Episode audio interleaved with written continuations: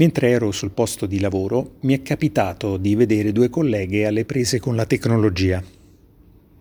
Volendo essere più precisi si trattava di un semplice foglio Excel, ma pur sempre di tecnologia stiamo parlando, se confrontato poi a carta, penna e calcolatrice. Ho avuto modo in precedenza di dire che comunque la tecnologia la subisco anche io, ma il fatto che ci siano persone che vengono totalmente sopraffatte in tutta onestà mi rende sadicamente contento. Venendo ai fattacci che accennavo, la prima era totalmente persa quando per errore si è trovata in un'altra cartella, in un altro programma, in un buco nero dal quale non avrebbe mai avuto scampo. Il suo sguardo era disperato, all'interno del labirinto nel quale non riusciva più ad uscire, anzi più digitava a casaccio e più il gomitolo si intrecciava.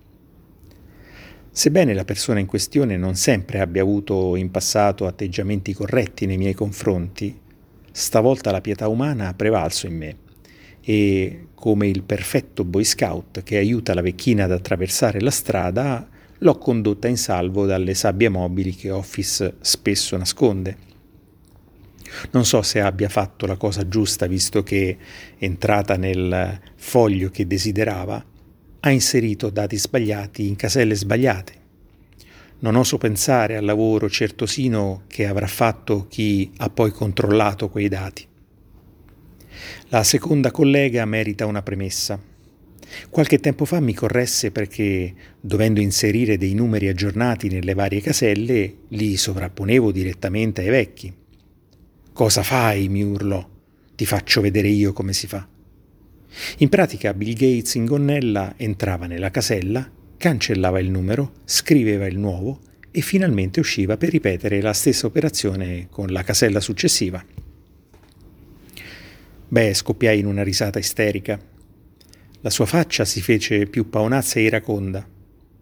Gli feci notare che il suo sistema, evidentemente elaborato da autodidatta, non era il più efficiente, ma se per lei quello fosse stato il migliore, beh, libera di usarlo. Quando stavolta l'ho trovata a calcolare dei totali con la calcolatrice del suo telefonino, cosa da poter fare con una banalissima sommatoria? Beh, il diavolaccio che è in me ha prevalso sull'angioletto soccorritore. Ovviamente mi sono guardato bene dall'accennarle la soluzione, non se la meritava. Avrei voluto dirle che prima di avere la pretesa di insegnare qualcosa ad altri si dovrebbe avere l'umiltà e la voglia di imparare. Ma d'altra parte la mia vendetta l'avevo moralmente ottenuta, quindi perché perdere tempo? Infine devo dire in tutta sincerità che queste piccole grandi soddisfazioni ci aiutano a sopravvivere meglio e a sentirsi meno boomer di tanti altri.